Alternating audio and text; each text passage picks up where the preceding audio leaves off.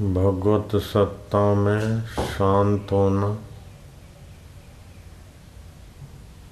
ये बहुत ऊँची बात और भगवत सत्ता में शांत होते होते मनोराज में जाने की, निद्रा तंद्रा में जाने की संभावना रहती है। लेकिन भगवत सत्ता में शांत हुए बिना उपाय भी नहीं है। मनोराज तो होता है, निद्रा भी आ सकती है, तंद्रा भी हो सकती है, सुन्नता भी आ सकती है।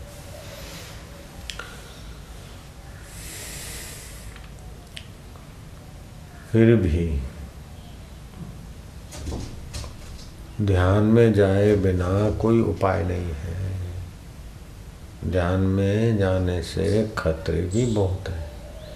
सफलता मिली तो रिद्धि सिद्धि मिल जाएगी, प्रसिद्धि मिल जाएगी। जिन चीज़ों के लिए तड़प रहे थे, वे चीज़ें, संसारी चीज़ें आकर्षित हो जाएगी तुम्हारे तरफ़। ये सब मान, धन, ये, वो, विकारी, सामग्रियाँ सब आ जाएगी। इस प्रकार के खतरे होते हुए भी भगवत ध्यान अथवा शांत रहना बहुत आवश्यक है। क्योंकि भगवत सत्ता और शांत रहने में सामर्थ्य आता है। इंद्रियों की चपलता मिटती है तो मन के संकल्प विकल्प मिटते हैं। तो बुद्धि को समत्व में प्रवेश मिलता है। और समत्व एक बड़ा भारी योग है, समत्व योग उच्चते ज्ञान कितना भी सुन लिया हो, लेकिन विक्षेप आएगा तो वासना आएगी तो बाहा के ले जाएगी। क्या होगा कि जाना मी धर्मम। नचमे प्रवृत्ति, जानामी अधर्मम नचमे निवृत्ति। जानते हैं कि गलत है, ये मसाले गलत हैं, ये फलाना गलत है। फिर भी जरा खा लो, जरा कर लो। तो इसमें जैसी वासना घसीटती है, उसके विपरीत भाव करते हुए ओमकार का जप करे और शांत हो। तो इससे क्या है कि बुद्धि तुम्हारी बलवान हो जाएगी। तो मन को नियंत्रित रखेगी, मन इंद्रियों को नियंत्रित रखेगा। आप बार बार गलती करने से बच जाएँगे। और दूसरा बड़ा फ़ायदा ये है कि ध्यान में आप जो वेदांत के संस्कार सुनेंगे, ब्रह्मज्ञानी अनुभूति, संपन्न महापुरुष के वचन सुनेंगे तो उस प्रकार का श्रवण मनन करते हुए नित्य ध्यासन करेंगे तो ब्रह्माकार वृत्ति उत्पन्न करेंगे। जगताकार वृत्ति अथवा शांत वृत्ति अज्ञान की निवर्तक नहीं है। शांत वृत्ति अशांति को शांत करती एकाग्रता से सुन से, सामर्थ्य का सर्जन होगा। लेकिन ब्रह्माकार वृत्ति के बिना, अज्ञान निवर्तक वृत्ति के बिना ज्ञान नहीं होगा। तो अज्ञान दुख देता है।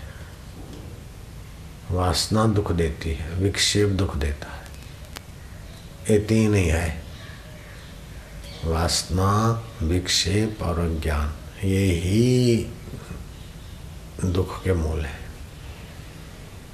तो वासनाओं को धर्म संस्कार से नियंत्रित करना ही चाहिए। विक्षेप को उपासना के द्वारा विक्षेप को उपासना के द्वारा, वासनाओं को धर्म मर्यादा के अनुसार नियंत्रित करें और अज्ञान को ज्ञान से मिटाया जाता है। यही सचोट सही उपाय है। फिर चाहे कोई कुछ भी कह दे, उसकी अपनी कहने की कल्पना है। लेकिन वैदिक संस्कृति अथवा जिन्होंने भी पाया है, इसी मार्ग से भगवत प्रीति से वासना मिटी कर्म योग से वासना मिटी भक्ति योग से वासना मिटी भगवत प्रार्थना से वासना मिटी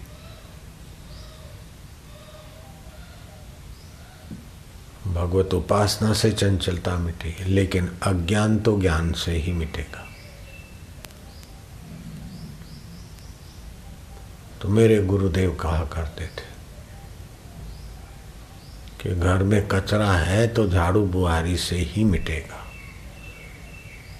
लेकिन कहीं खड्डे बड्डे हो गए हैं तो सीमेंट, कंक्रीट आदि से, रोड़ा, कंक्रीट अथवा लिपाई का है तो गोबर और मिट्टी के भरने से वो खड्डे बंद होंगे। लेकिन अंधेरा कंक्रीट से या गोबर से या झाड़ू से नहीं जाएगा, अंधेरा तो प्रकाश करने से ही जाएगा। अज्ञान न आवृतम ज्ञानम तेन मोहंती जनतवा। फिर जो मरने वाला है, उसको मैं मान के जीने की वासना बनी रही। मिटने वाली है, वस्तु चली न जाए, उसका भय बना रहा। और बड़ा है, लोभ बना रहा। साथी सज्जन बने रहे, मोह बना रहा। वासना से मज़ा लिया तो कामनाएँ बनी रही। तो फिर आता है, काम क्रोध और लोभ, मोह की जा लगी मन में खान। तुलसी दोनों एक है, क्या मूर्ख, क्या विद्वान। कितनी स्पष्ट वक्ता है अपने शास्त्रकार और शास्त्र। अपने में तो भगवान है, गुरु की कृपा है। उधर को चले। और उसी का चिंतन करें तो ये सारा ध्यान से ही वासनाओं का क्षय होगा, मनोनाश होगा, धर्म पर अडिगता होगी। ध्यान में खतरे भी हैं बैठे बैठे जो कहा जाए, आलस हो जाए, निद्रा आ जाए, तंद्रा आ जाए, अथवा ध्यान लगे तो सामर्थ्य आ जाए, संसारी सफलताएँ मिलने लग जाए। अष्ट सिद्धि नवनिधि, ये सब होता है। प्रसिद्धि, ये वो सब सामर्थ्य जो जो आपको चाहिए, जिसमें सब कुछ है, उसका नाम है परमात्मा। जहाँ सब कुछ पड़ा है, उसी का नाम परमात्मा है। जिससे सब कुछ है, जिसमें सब कुछ है, जिससे सब कुछ मिल सकता है, उसका नाम परमात्मा। तो ध्यान में आप परमात्मा की निकटता में जाते आत्मा की निकटता में जाते इसीलिए भगवान शिव जी ने प्रिय पार्वती जी को फरमाया, नास्ति ध्यानम समम तीर्थम। ध्यान के समान कोई तीर्थ नहीं। नास्ति ध्यानम समम यज्ञम। मैं ये बात पिछले चालीस साल से कह रहा हूँ। नास्ति ध्यानम समम दानम। तस्मात ध्यानम समाचरित। और श्री कृष्ण ने भी गीता के छठे अध्याय में कहा, तपस्वी भ्यो अधिको योगी, तपस्वी से भी वो जो धारणा ध्यान में लगे हैं, ओमकार के जप में लगे हैं, श्वासोश्वास के आजपा गायत्री में लगे हैं, द्वारा तपस्वी भ्यो अधिको योगी, ये चली थी बात। ज्ञानी भ्यो मतो अधिका।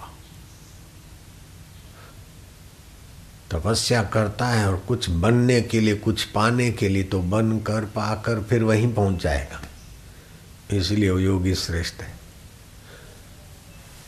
कुल मिलाकर कर्मी से, तपस्वी से, विद्वानों से भी वो परमात्मा में शांत होना दो मिनट ऊँची बात है।